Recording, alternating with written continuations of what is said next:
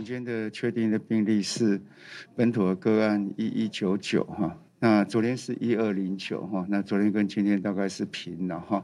台湾确诊连续两天破千例，新增了一千一百九十九例本土个案，新北市四百三十四例最多，台北市两百零六例，桃园一百五十九例，基隆九十二例，高雄六十例，花莲五十五例。其他县市则都在五十例以下，确诊数比前一天少了一些，但中重症患者又增加了十例。好，主要是在中症哈增加了九名哈，所以现在中症的比例是百分之零点四六，那重症增加一名，好，那所以这重症的比例是百分之零点零四。统计今年新增的本土案例共七千七百五十二例，中症的患者共三十六人，占了百分之零点四六；重症患者共三位，总共占零点零四；轻症和无症状则高达百分之九十九点五。未来要走向检查共存，除了疫苗覆盖率，口服药物被质疑准备不足。陈忠提出数据，强调足够。那我们的准备是百分之三，哦，所以相对我们在这个水准里面跟疫情的比较，哦，我们认为在目前是够。如果不够，那我们还可以再。好，再继续来购买，这是指现在已经签订合约的一个数目。看看各国的数据，英国准备人口的百分之六，美国百分之四，日本百分之二点八，韩国百分之一点九，台湾准备三趴，绝对够，要民众别担心。至于现在抢翻的快筛试剂，指挥中心也说价格会越来越亲民。一个大概厂商现在是陆陆续续哈在减价中。哦，然后第二个，当然我们的实名制出来哈，那价格一定是要相对的亲民，哦，所以在实名制上路之后，我相信整体的价格是应该维持在一个亲民的情况。疫情全面爆发，确诊数不再重要，疫情检灾会着重在疫苗的覆盖率、快筛试剂和口服药物的准备，得准备充足，才能够走向共存之路。好，台湾的疫情如果以昨天跟今天来讲，都是一千两百例左右。按照很多专家的说法，就是明天应该是这个数字，甚至更多，甚至有人说大概到月底的时候会破万，真的吗？好，那如果这个情形这样继续发生下去的话，台湾我们在面对疫情的地方到底应该如何进行？明玉姐，我知道现在有几个重点大家比较关心，第一个就是今天出现了一个小朋友的重症，对，那小朋友疫苗怎么打？嗯，这个孩子是我的，那。我到底签那个所谓的那叫切结书是不是？呃，对，小朋友要签切结书，没错。嗯，意思就是说，小朋友如果打疫苗有任何的问题，政府一概不负责，是那个意思吧？呃，应该是。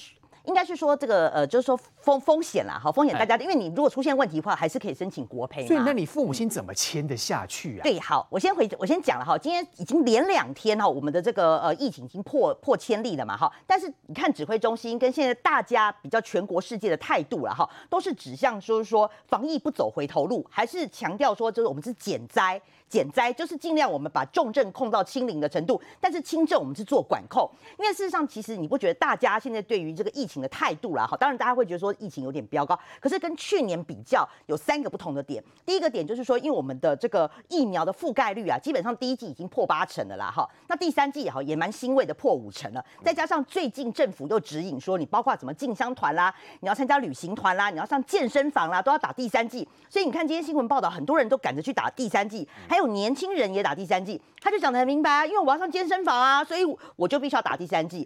那所以呢，你看疫苗覆盖率破八成的状况之下，还有说现在的轻症比率，所以我们已经一千两百多例了哈，一天。嗯，但是轻症比率还是高达百分之九十九点多，都是轻症啦。对，还有大部分都是无症状，无症状也是差超过一半以上了哈。那另外还有大家人民的生计哈，其实以这三个考量来讲，所以我们现在的防疫管控是减灾。那你讲到说今天的一个重点就是有儿童首例的重症哈，那个是两岁多的哈一个一个宝宝。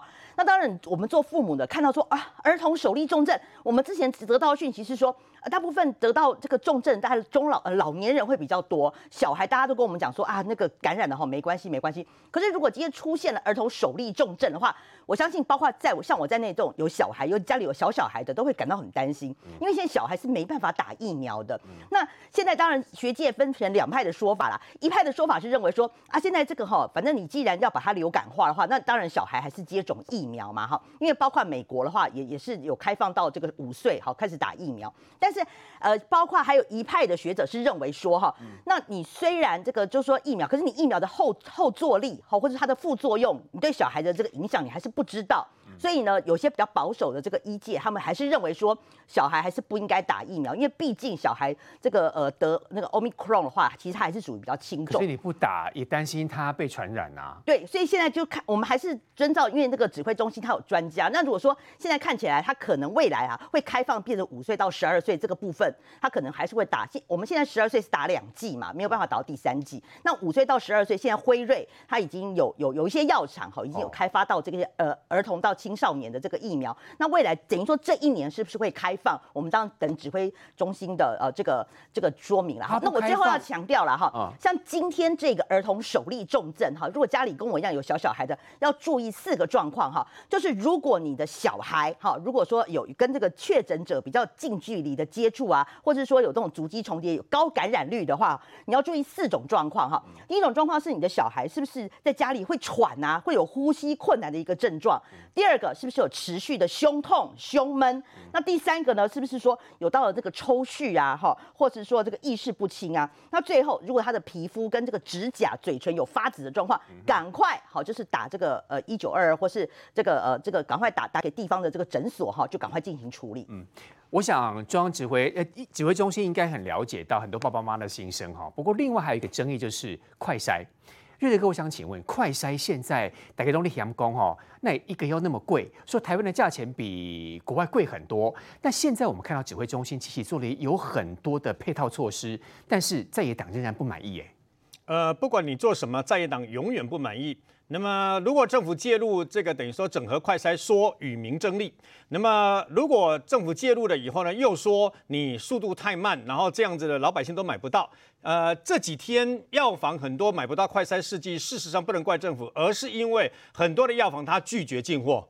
因为它进货的成本比较高嘛，现在快筛大概都卖三百多块钱嘛，对，然后呢进货成本比较高，政府那么大量的介入了以后，听说一个月即将会有四千万剂的产量嘛，对，其中有一家很呃很了不起，就可以做三千万剂左右嘛，可问题是那么呃药房自己认定说，哎啊我现在进货比较贵啊，马上政府会比较便宜啊，哦、我这些万一滞销怎么办？不想囤货了，他必须要想，他不想囤货，他不他必须这样，所以药房很多都没有。但我观察了一下，在四大超商很多地方都满满的、啊，超商有、啊，我今天看很多超商都是满满的、啊，哦，呃各种各种不同的品牌有三四种品牌可以选嘛。啊、那至于你说价格比较高，其实现在的快筛价格已经比大概呃去年便宜太多了，便宜很多了，三百多，去年多少钱呢、啊？拜托，八九百，去年八九百有卖到一千的、啊，对不对？哦、所以呢，那么当然，因为呃这个刚出来比较量比较少，所以呢价格就高。当你量多了，然后大大家这个等于呃可以选择性多了，而且疫情也没那么严重的时候，自然就降了嘛。也是。那现在大概会降到快接近啊两百块或者两百块以下都有可能啦、嗯。那我相信政府介入就跟所谓的这个呃当时的口罩国家队意识是一样的，快筛国家队意识是一样的。为什么？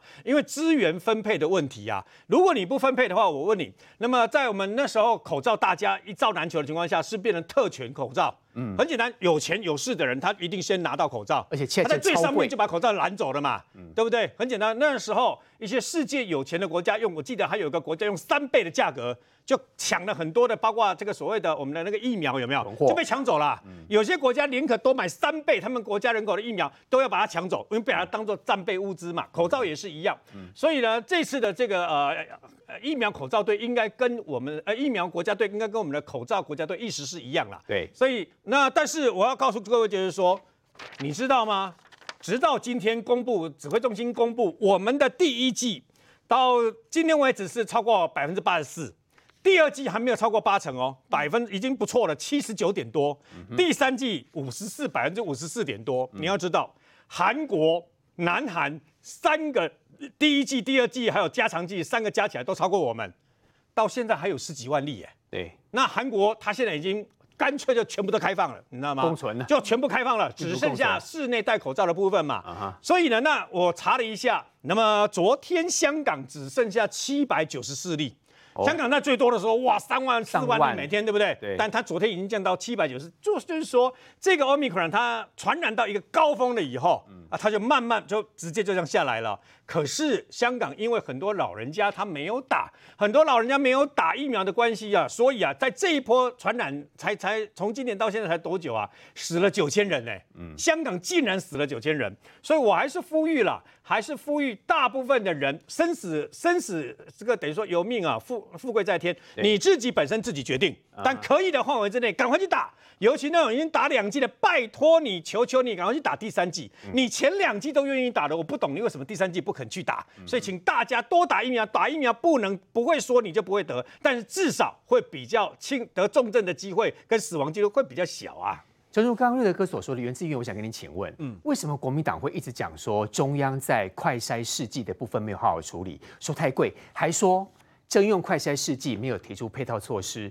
让现阶段急需快筛的证明的民众买不到，说中央与民争利，为什么？真记啦，应该是这样，应该是这样讲啦。就是最主要提出来第一个点是说，我们台湾现在快筛剂比较贵。大概是一剂大概三百块左右，那其他国家是比较便宜的，比如像冰岛啊或新加坡，大概一百块、一百三左右。那当然，这个指挥中心有解释说是什么市场的问题，但实际上像我刚举的那两个国家，欸、那个市场的都都没有比我比我们小啦，嗯、都比我们小了。哎、欸，我忘错了时候，我还以为你感冒哎、欸，没有没有想要请你把口罩拿下来。对对对，哦、然后然后再來再來就是说，因為所以你安全哈，我们都安全安全安全安全安全，我刚忘记，我刚忘记。然后第二就是说。它那个征用口罩，那确实会造成市场上那个呃快筛剂短少的状况。嗯、那当然，瑞德哥说有些超商有啦，但是实际上还是有超商没有，因为有媒体也实测过嘛，跑了七间只有一间有。那这个问题有问陈时中部长，他的讲法是说，那你你跑远一点的超商。所以有的那为什么会出现这种供货忽然间有些地方会没有呢？因为我有去跟药师了解一下，因为我们现在政府是忽然征收了部分的。国国内的国产的快筛剂跟国际的美国的快筛剂，比如像罗氏啊什么的，那还有泰国的，那因为这些快筛剂的厂商呢，他会急的赶快供货给政府，所以他会原本他的通路呢，他就会先断掉嘛。嗯，那所以现在在市场上快筛一定是比较少嘛。嗯，那再加上现在很多呃公司会要求说，哎、欸，你到哪里你来上班，你就要给我快筛剂，所以需求也增加，供货供给变少，需求变增加，那当然货就会少，这是确实啊。嗯、但我们会希望说。如果那政府的这个快筛实名制赶快启动之后，这个问题就可以把它解决。我们希望可以解决了。那照您这样说，国民党其实纯粹只是想用问题来轰中央、欸，哎，这个问题并不大、啊。也不是啊，那也要也也要监督他嘛。因为我的了解是说，你都买得到啊，只是价格比较贵，那慢慢的让价钱荡下来而已嘛。但买买得到买得到很多，其实也还是有些状况是买不到，因为我也有接到很多陈情嘛。有一个妈妈，她她的小孩被匡列。被匡列被要求十天之内要快筛四次，他跑了很多地方也是买不到嘛，哦，也是也确实是有买不到的状况。可是我问过苏培议员，他说现在超商几乎都买得到啊。是啊，因为就我们家的超商就就可以买得到、啊，可能比较好。可能我在想，可能是地区性的问题啦，嗯、啊，像新北、双北很多地方都还有，但很多县市它可能就没有啊，因为它进货进货少，用需求大，那当然就没有啦。哦，嗯、我解释一下那个快筛实名制，我我的了解是说之后好像做法是。它会变成你拿健保卡去一次可以买四到五剂，然后一个月只能买一次。那这样每一个人大概一个月都会有四到五剂的那个量、嗯，那不错啊！中央都想好接下来怎么做啦。是，其实就像是口罩实名制一样，因为接下来有可能我们的确诊的人数会越来越多。对，那大家。必须要开始有这个快筛，因为你有可能到这个呃，比如说跟确诊足迹有重复，有到人群比较多的地方，曾经跟确诊有接触，吼、哦，还有跟确诊足迹有重叠的。其实疫情指挥中心现在都会希望大家来做快筛。嗯、那为什么要把快筛做这个呃统一收购，然后用用这个十连呃这个这个呃用像口罩用这个制这个制度来来购买的原因，就是怕大家抢嘛。啊、我为了要保护我家的人，我全部把它抢走。这叫征收。对, 对, 对，所以我就用这像口罩之前的方式，就是哦，我统一配给大家每一每一个礼拜可以有几剂的来购买、啊嗯、啊，那大家有这种不是说你买了之后你就每天都要用，或者是每个礼拜都要用，有我刚刚讲的前面那四种状况的时候你再用。嗯、那为了怕怕大家说，哎，比如说刚刚大家这个这个叶元之讲的，哎，之前这个这个快筛试剂很贵啊，刚开始还有这个两路。八百块也有一季三百五的，现在统一由中央来做收购，然后让这个价钱量多了之后，让厂商的价钱可以控制，一季控制在两百块。如果厂商说，哎、欸，因为量多了，我可以更便宜。因为我刚刚看新闻，就有一个这个，就有一个厂商说，我即将未来我在市场卖卖的就一百七十块。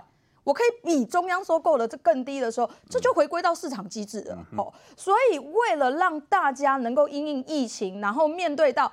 因为现在接下来要用这个呃帮大家把这个疫调调查的非常清楚，然后帮大家去做 P C R 的机会，可能越来越困难，因为我们不可能把那么的多的呃医疗的能量放在这上面的时候，必须自己要保护自己，自己要去做快筛，所以疫情指挥中心才会把这个快筛试剂来来做统一征用。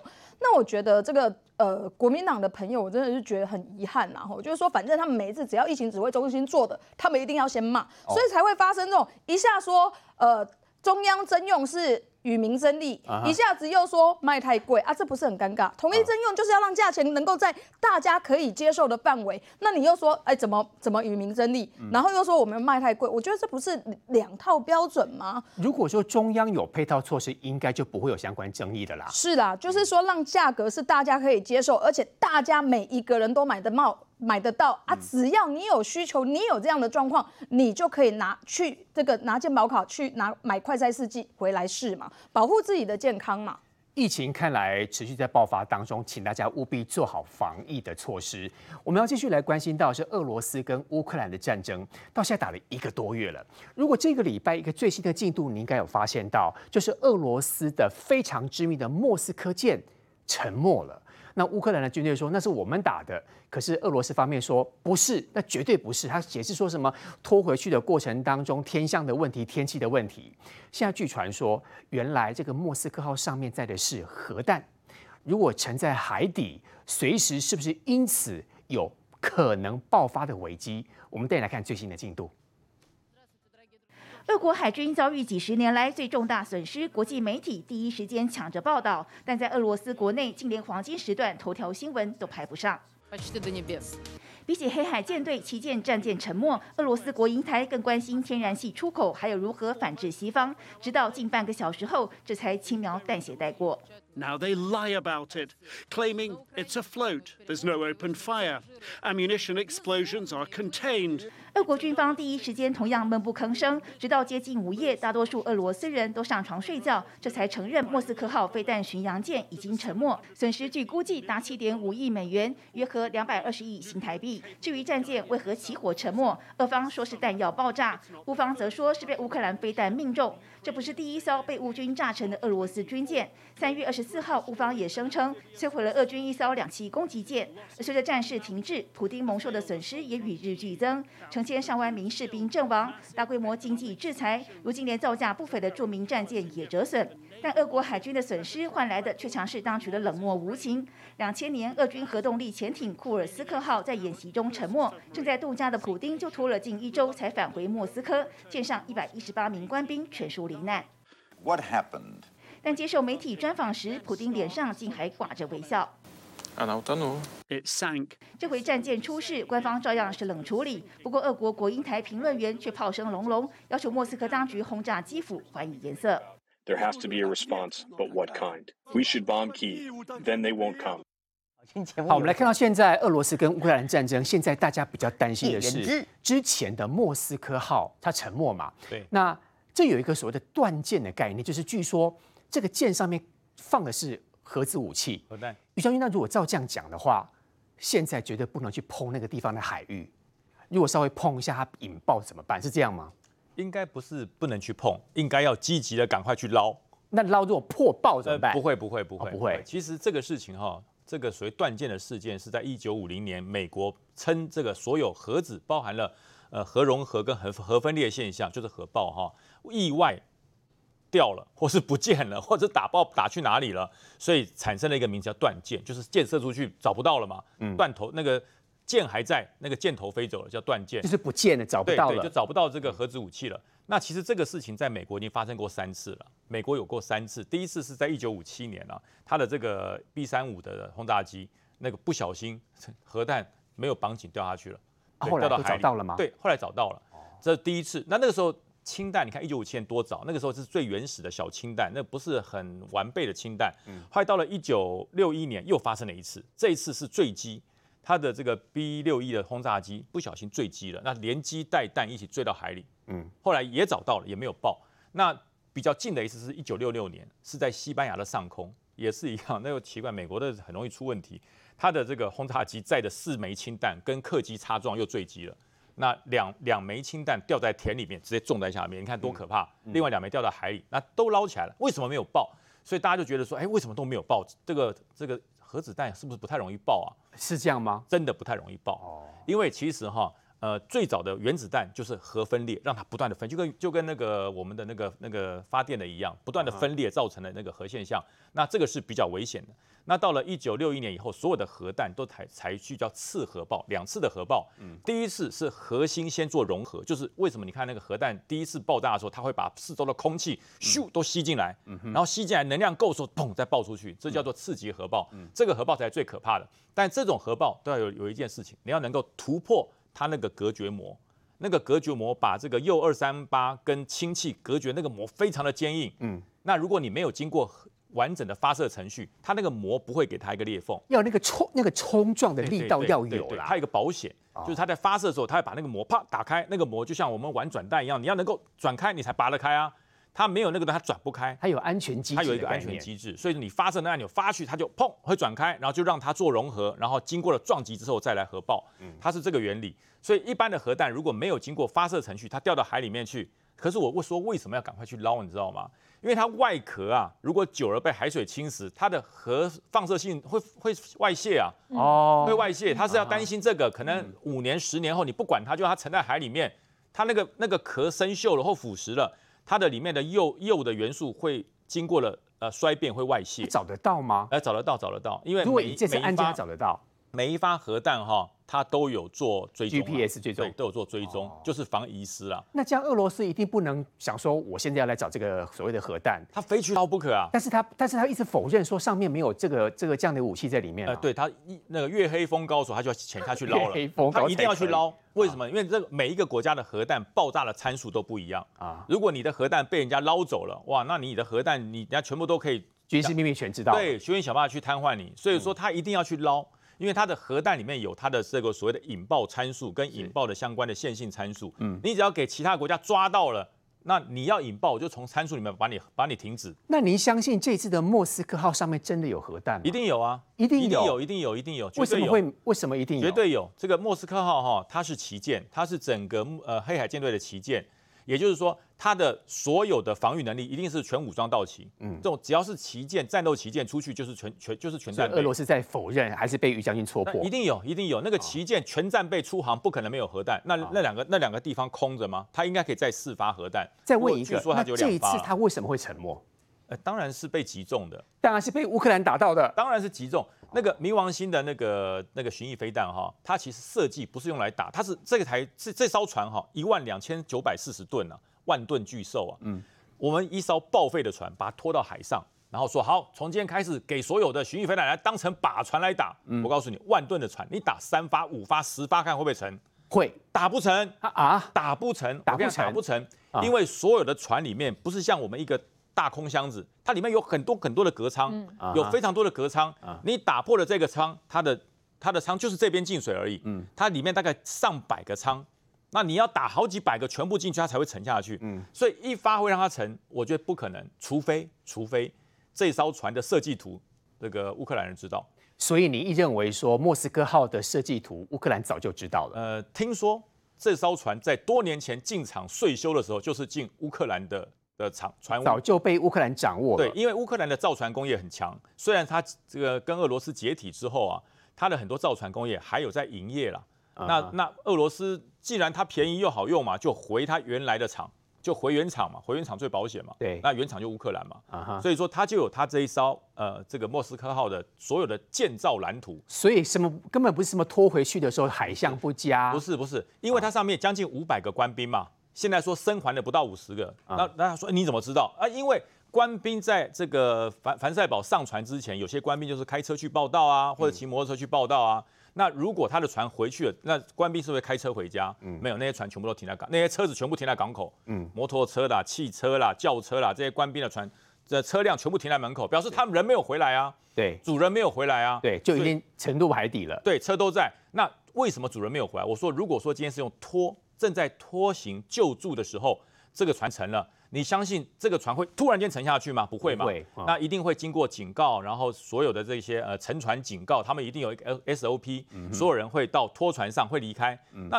怎么会这么多人失踪呢？那只有一个可能，就是被炸中爆炸，所有人员逃生不及掉下去。所以连指挥官也陪葬。呃，指挥官不能离开。 啊，这个 就, 就一起陪葬。对对对，舰长哈，尤其是军事军舰的舰长是与舰共存亡啊，舰长一定是第一个上船，最后一个下船的，所以就确定了，的确是被乌克兰军队打到的，而且还是俄罗斯被他狡辩了，打中要害，呃，哪里哪里打中要害，他的指挥舱，他的大家可以看哈，这个船上面有非常多的飞弹发射架，你说这个嘛？对对，很多飞弹发射架，那上面只架一发一发一发，对不对？那其他的飞弹发射架在下面。 它发射完之后，它的船船船舷下面呢会自动升上来，升上来。对，所以下面就是它的飞弹储存库。OK， 那所以说很明白的，呃，那通常飞弹储存库不会直接在正下方，它会透过一个管道的方式，然后这样上来。嗯、那在船的哪个地方没人知道，嗯，可是乌克兰知道，所以说它的海王星飞弹可以针对要害来打。第一个。 是它的船的弹药库的地方，弹药储存场。嗯、第二个就是它的船的龙骨，哎、欸，龙骨在下面哎、欸，所以打到龙骨，打到储存槽，一打之后就整个爆。对，爆完之后这个舰就毁了。对，因为船哈、哦、打进去打一个洞，你要等它慢慢进水，嘟嘟嘟，你拿一个你拿一个空瓶子放到水里面，它多久才会沉？不嘟不嘟，但是才会沉，嗯、对不对？只有个办法就是把瓶子折两段，它才会沉。嗯、所以就是经过了它的弹药爆炸。 把龙骨炸断了，然后龙骨一断，那就变两半，它就沉了。对对，所以只有这个办法才会沉，否则要把一个万吨巨兽这种大船打沉，真的很难呐、啊，没那么简单。俄罗斯的这个经典莫斯科号竟然被乌克兰的军队给打败击沉，真的是俄罗斯面子挂不住。稍回来继续来看到，是不是就是因为如此，俄罗斯现在要出动了更多新式的，包括轰炸机。 等等，要轰炸乌克兰。上个礼拜我们特别说过了，这一次会换一个另外更铁血的指挥官，是不是即将下个礼拜更惨烈的这个俄乌的战争即将发生？我们稍后回来。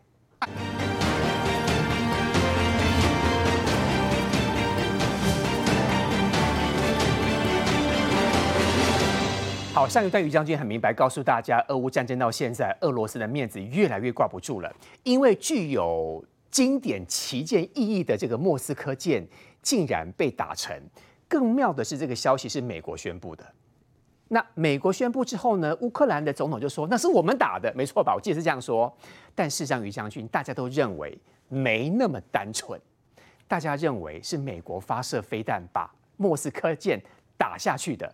你认为到底哪个是真，哪个是假？我我我倒不能说是美国打的啦，那就破了美国的梗了哈，破了美国的梗，一定是乌克兰打的，意思就是明明就是美国打的，不能讲，一定是乌克兰打的，一定是美国打的。不是你美国打的话，不是美国就有参战，那第三次世界大战就要爆发。所以你看这里呀，已经变成第三次世界大战了。对，所以乌克兰总统就跳出来说是我们打的啦，而且是我们的海王星飞弹。那这样好不好？去捞。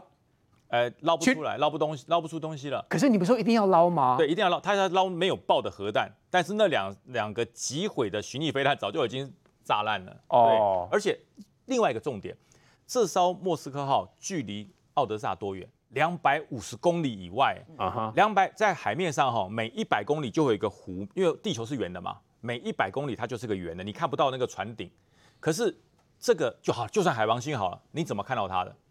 你怎么看到它？美国的卫星看到的。呃，其实哈，这有一个三角函数的问题。你要直线去看看不到，可是上面有个东西呢，嗯、它透过这样子三角函数。所以是卫星嘛？呃，一个是卫星，一个是无人机。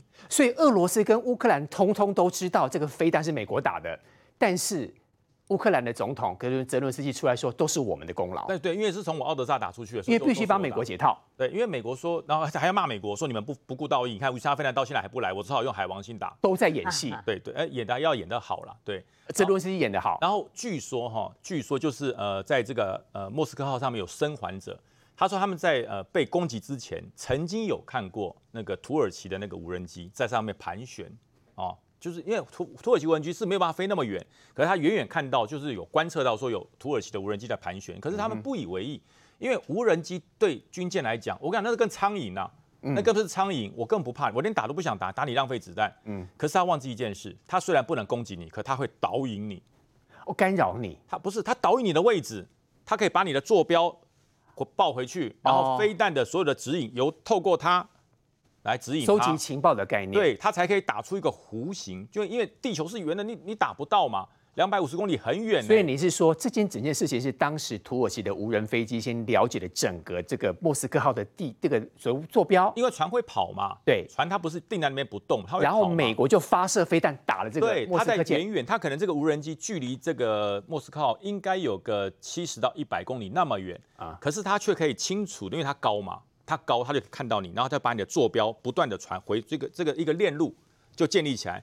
那这个飞弹不管是鱼叉还是海王星啊，反正不管是什么新飞弹，它就可以接受到这个链路，在它的导引之下去追你，就打那个所谓的箭的龙骨，对，还有您刚刚说放很多飞弹的地方，对，对一打就爆了。它指引到你的定位嘛，那所有的飞弹是指引它去追嘛，啊，那如果没有指引要怎么追，我都不知道，我都不知道说如果两百五十公里之外没有指引要怎么追。所以美国打的就它就它就大家都已经知道啦、啊，因为。不可能把这么厉害的箭给打下来，一定是经过相当缜密的调整跟策略才打得下来。對對對，所以俄罗斯他也很配合演出啦，说不是你们打，是我们自己自己那个车那个船哈、哦，经过了大风大浪，然后里面自己出了问题沉的，所以这也蛮好的啦。那俄罗斯这一口气他吞得下去吗？吞不下去啊，那怎么办呢？所以他就轰炸基辅的海王星飞弹的制造厂啊，啊，他就只好轰他。不仅这样子，哈尔科夫也轰，然后呢，那么南部的地方啊，轰了连续，他从大概莫斯科号沉下去以后，那么就已经轰了好几个地方嘛，嗯、就是恼羞成怒。他明明就是飞弹打的，但是他不能承认，所以他说什么？是大兵抽烟烟蒂，这烟烟蒂，然后嘞造成爆炸，怎么可能？然后因为黑海的风浪过大，结果搞了半天，黑海的风浪只有五级啊！啊，怎么可能一万两千多公吨的那个那个船五级浪就翻了？不可能嘛！不过不过，刚刚于将军讲一个重点啊，两枚的这个海王星飞弹，砰就把它给打成这个样子啊！你知道那个用飞弹来打船啊，那个那个要靠运气的。历史上最有名的一次啊，最难打的船啊，五千一百公吨。二零一八年环太平洋军演，今年也要环太平洋军演嘛？二零一八年的时候，环太平洋军演，一艘五千一百公吨的坦克登陆舰，美军那个退退役的，拉到这个呃上太平洋上面呢，让世界各国，包括日本、包括美国、包括澳大利亚，用飞弹、鱼叉飞弹 ，biang biang biang， 你知道打了几发飞弹吗？其实也不多，九发。都没有沉，都没有都没有沉哦。这边打那边打，甚至把那个整个那个军舰打得砰就起来以后还在，因为打不准。哎、欸，九飞不是没有，都九发全部打中，都打中，全部打中就没沉，它不沉就是不沉，你知道吗？那已经九发了怎么办？最后各位 M K 四十八 重型鱼雷就卖我们卖我们台湾的，哦、美国这一辆砰下去要丢龙骨龙骨。就是船的船你打中龙骨的话，它才会沉嘛。是。那至于另外一个焦一个焦点就是说。请问到底莫斯科号里面呢有没有那两枚的这个核子武器？您觉得有没有？我个人研判一定有，因为他身为黑海舰队二十几艘船的指挥舰啊，他指挥舰就是最庞大，然后最大。虽然他比较老旧啦，但中共都说他还三十年还可以再引领风骚三十年啊。嗯、他指挥舰上面一数就是他最大，讲白了。然后呢？我相信那个舰长应该也挂了啦，你知道吗？没有挂早就出来了，你知道。嗯嗯、然后呢，那个为什么这样讲？事实上，这两枚也不是呃俄罗斯、苏联他们第一次降到掉到海里面去的啦。K 二 K 二七八核子潜艇事件就有两枚核子弹直接掉到那个等于说那个那个挪威外海下去啦、啊，嗯、因为它在试射那个鱼雷的时候发生了一些那个呃本来要试射鱼雷，结果没想到电线走火。电线走火以后，撸修撸短，最后只好整个潜艇上来啊。然后呢，火灭不住，最后怎么办？有些人跳跳潜艇了，舰长就必须回到潜艇里面与舰共存亡。对，这就是俄罗斯他们的一个特征嘛。最后这这个 K 二七八这个核子潜艇啊，就掉到海里面去，一千六百公尺。嗯，哎，各位，一千六百公尺，你知道是什么概念吗？没有潜水艇能够到。没有那个武装潜水艇能够到那么深的海底，救不了人了。里面有两枚的核子核子弹啊，嗯、就在里面了。到今天好像也没有捞起来，捞不出来，捞不起来了，嗯、也没有人有那个技术把它捞起来啊。所以这不是第一次有和那个核子弹呢直接掉到这个海里面去啊。但是我觉得，那么这次的事件呢，那么会让俄罗斯呢那个脸挂不下去，拉不拉不下来啊，嗯、因为莫斯科号对他们太重要了。各位，乌克兰乌克兰直接。攻打击沉了莫斯科，你想开什么玩笑啊？所以莫斯科是首都的名字拿来当做这个等于说船战舰的名字啊，嗯、那又又说的牢不可破，其实它是比较老旧的啦。你看它的那个雷达是老式的雷达嘛，他们叫俗称苍蝇拍嘛，苍蝇拍雷达是比较老旧的。但问题是老旧归老旧，还是俄罗斯的旗舰呐、啊，在黑海旗舰啊。现在最尴尬的是，它其实有三艘一模一样的，但另外两艘不在这儿。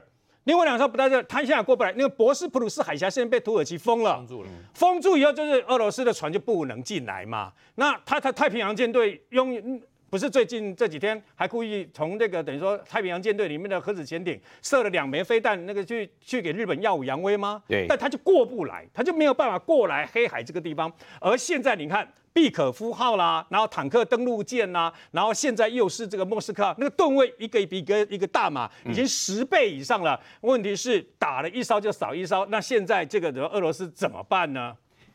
台湾的疫情持续在发烧当中，稍回来我们带你来借鉴的是现在中国的疫情处理。我们知道上海封城封很久了，发生很多的问题，包括苏州、包括西安都临时宣布封城。如果台湾这么做，您可以接受吗？而中国有什么样的乱象，跟台湾有什么关系？稍回来。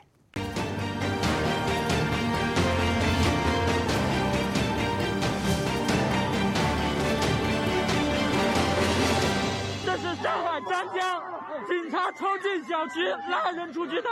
被当地人称为大白，穿着全套白色防护衣的警方竟无视居民尖叫、哭喊与抵抗，死拖活拉，暴力把人拽走。十四号，上海浦东新区张江镇的高级社区爆发警民冲突，因为当地居民不愿意自己维持着零确诊的社区，居然被政府强行征用当隔离点。民众不满抗议，立刻遭到大批警力压制，拉扯推挤，吵成一团。实际上，因为清零政策、防疫封城，物资配给出包，拥有两千五百万人的上海早已陷入混乱。有身体不适、家里没药物，却又不能出门就医的老人家就致电居委会反映。然而，第一线工作人员直接崩溃：“我怎么办？老人家看得我等死了，就不能救救我们的老百姓吗？”我也想让他们来救救我们的老百姓啊！嗯。我也想啊，为什么呀？为什么呀？为什么？为什么呀？为什么他们会这样？老人老人不管，孕妇孕妇不管，过世的老老人都不管，连垃圾桶都不管。李老师，我真的很无奈，我不知道。我现在我比你更伤心。沱区某居委会人员则是开启扩音器，痛骂社区居民不听话，买水果还说上网购物、快递送货都造成防疫漏洞。我看到很多人买橘子、苹果，这个不是你生活必需品。可有可无，叫你们足不出户，足不出户，你们有没有好饭？不要再买买买了。对于此，同时当局还寄出了十大规范，严令全市任何单位和个人都应严格遵守各项法律和防疫规定，包括阳性患者拒绝接受隔离等行为，都将被严格处理。你怎么不规定你们当官不要贪污，不要受贿，不要贪污救灾物资，才到哪里去了吗？都给你们贪污买高价了，你还要脸不要脸啊？老百姓都没得吃了。疫情烧不停，中国卫健委也通报，十四号上海又新增两万三千多人染疫。尽管数据已经比前两天下降许多，但何时能完全解封恢复正常，目前看是遥遥无期。好，目前中国上海的疫情真的是遥遥无期哦。不过，舒培议员，我想看，我我想问，就是说，这个情形很充分显示出台湾跟中国到底社会气氛不一样。哎，中国的官方硬得不得了，中国的民众呢，对于他们被欺压也是硬得不得了，但还是无奈啊，没办法啊。所以我们来看到有很多医疗专家就说了，说其实现在上海疫情封控，衍生出相当多医疗的次生灾害，发生就发生啊。在地的人民根本也没有办法解决，不是吗？是啊，所以有一个新闻嘛，就是说有一个五岁孩子的爸爸，他得到了这个癌症，然后他原本其实都控制得非常好，然后他因为身体不舒服，所以要到医院去就医，但因为他们现在上海所有的医院全部只在做 P C R。只在做核酸检验，把所有的医疗量人全部都拿去做核酸检验，所以这个爸爸就被就被放在那边，等等等等等，因为他等不到核核酸检测出来是阴性，所以就过世了。等到他死掉了两个小时之后，他的核酸检测才出来。我想这样子的事情其实一直在上海发生嘛，但上海当时刚开始在疫情刚发生的时候，其实他原本要选择的一个方式是跟现在全世界大多数西方国家一样的方式，是与病毒共存。哦、但因为他的这个确诊的量一高出来之后，习近平也觉得说，哎、欸，我之前清零的方式就很好啊，为什么我要选择跟这个呃西方一样用用所谓的病毒共存的方式？所以他一声令下，先让浦东封城，嗯、然后浦西。就就停就就就先还是照照这个跟共存，后来在三月三十一号一刀切，全部整个上海全部封城，嗯、封城下去之后完全没有做任何准备，包含它的物资的状况。你知道现在很多的这个中国的高速公路啊，停满了很多的货运车，因为不能通过啊。是因为他们必须要怎样？他们必须要有这个通行码，啊、要有健康码，啊、而且要有二十四小时的 P C R 阴性，还要有四十八小时的阴性。如果你有一个超过半小时，你就要重新再等六小时。这么严呢？所以它的高速公路上面排满了车，所以这是他们物流上面为什么出现问题？为什么他们很多的这个呃，在上海封城，很多的人买不到食物，一个非常重要的原因。所以也有很多人因为封城而没有工作，所以你知道吗？他们之前就发生一个事情啊，就有一个呃，这个呃，一个社区哦，共同去买了一头猪哦，然后这个猪买了之后嘞，有十七个人一起这个团购，结果团购之后嘞，因为宰猪的人没有上班，啊、结果谁谁来宰这个猪啊？七十一岁退休的临床解剖学老师啊，帮这十七个邻居解猪肉啊，就把它解解解解，然后带回家吃，因为没物资啊，所以他们不是是。除了没有物资，也没有人来做应该日常要做的事情，完全已经失控了嘛。Uh-huh. 那包含就是说，有很多人其实现在在这个呃，在这个封城的状况底下，一一天只吃一餐。我们的这个黄国伦，大家很熟悉的这作曲老师啊。Uh-huh.之前说啊，在这个脸书上面被看出来他的脸整个消瘦。他说啊，他这十几年来都没有办法减肥，但因为现在在上海，一天只吃一餐，他减了十七公斤。没东西吃。结果这个新闻一出来之后，国台办说他马上去观察，结果黄国伦马上改讲法说，我不是没有东西吃，我东西多得很，只是呢，我一天只吃一餐而已。明玉姐，如果照这样看的话，所谓的中国疫苗保护力再再的证明，其实连官方自己都没有信心哦。呃，应该是说从他们这一次，因为习近平还是坚持要清零嘛，所以他现在不管是人民怎么样的抗议，甚至什么武警出动啦，哈，他现在就是还是坚决要清零。可是大家很好奇哦，你这么的强势管理，坚持清零，嗯、那但是为什么你还是达不到成效？现在今天上海最新的这个确诊人数是二点九万哦，还是不断的一个扩增。那当然就是说中国的这个呃，包括外国啦，外国的媒体或是医药专家，他们都会分析嘛。最主要是两个原因啦。第一个原因，他们认为说之前因为上海还是坚持清零。他们的确诊人数是比较低的，确诊人数低的话，那你可能就是这一波你就没有抵抗力，这是第一个。但是第二个最重要的一个因素呢，是说中国的老人的接种率啊，这个疫苗接种率实在是太低了哈。比如说以香港为例，香港最近已经达到第五波的这个死亡的高峰，他们后来去统计说，香港的老人大概只有打百分之二十趴有接种疫苗。嗯、那当然就是说，香港当然跟中国的一样，他们大家打的是国药跟科兴嘛。那很多这个老人他们是认为说，就是当然不敢讲。但是大家都知道说，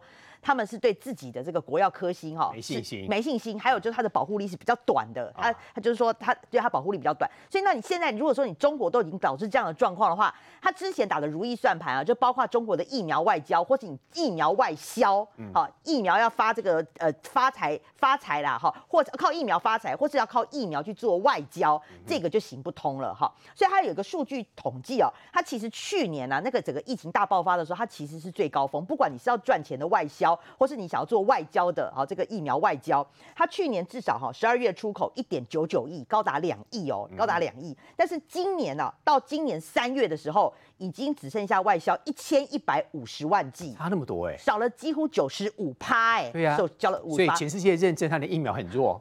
那但是有有一些原因啦，就是说包括说现在疫苗也普及化啦，你像什么其他的有一些知名品牌什么辉瑞啦，这个对都不需要，还有那个世卫的那个 COVAX。啊，那个平台也开始就分散了给到其他国家，嗯、所以等于说大家开始有选择的时候，就不需要你中国的这个疫苗外疫苗外交或外销。云之远，听说还有很多地方其实是封城，只是媒体不知道。那媒体为什么不知道？因为中国的媒体没报啊。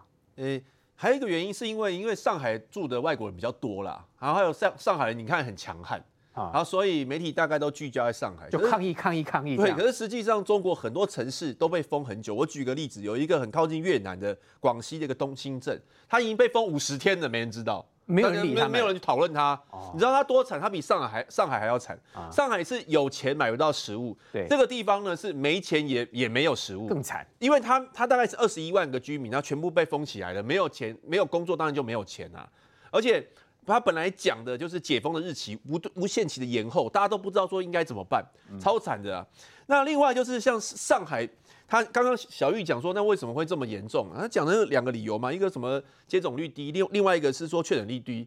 可是我又觉得很奇怪嘛，就是说理论上来讲，你上海你现在采取的是一个非常严严厉的措施，嗯，你叫大家都不要出门嘛，之前是封起来，现在是说足不出户，嗯，那这些人都没有出门呢，那到底是谁在散布这个病毒？你应该疫情控制住才对啊，理论上应该是控制住啊，啊，所以代表说他们这样这样子的强硬的防疫中间一定是漏洞非常多，啊、所以他们现在中国的人民很生气啊，就说你把他们有一个 rap 歌手呢，还编了一首歌。就在那边唱啊，就说你把没有病的人，然后当病人一样关在家里面，嗯、然后有病的人不能去看医生，然后说你们自诩为高等动物，但是却比动物更残忍，比病毒更可怕的就是人吃人。嗯、但我想，我想说他讲的应该不是说要吃黑人那个事情的、啊，嗯、他讲的应该是说你现在错误的政策，或者是说不好的措施，让这些人，我们这些健康的人反而更惨，这就跟人吃人的状况一样。